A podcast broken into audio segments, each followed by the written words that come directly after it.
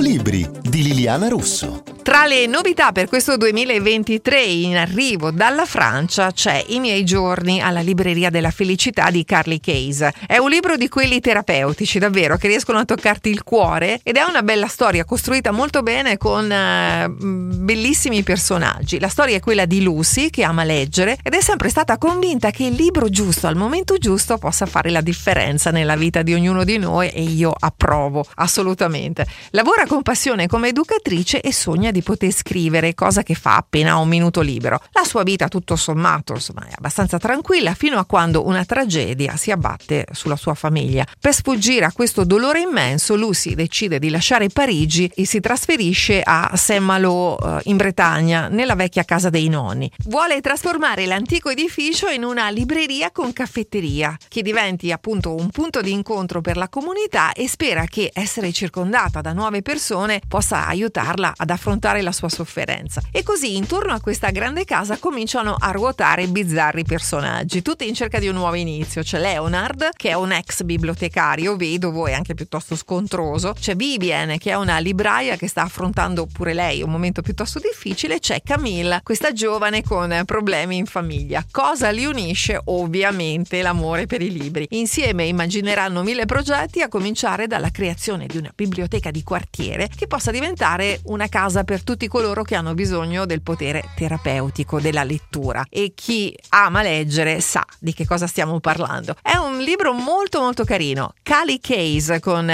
I miei giorni alla libreria della felicità pubblicato dalla Newton Compton. Io sono Liliana Russo, vi invito a leggere ovviamente sempre di più anche in questo 2023 e noi ci vediamo in libreria.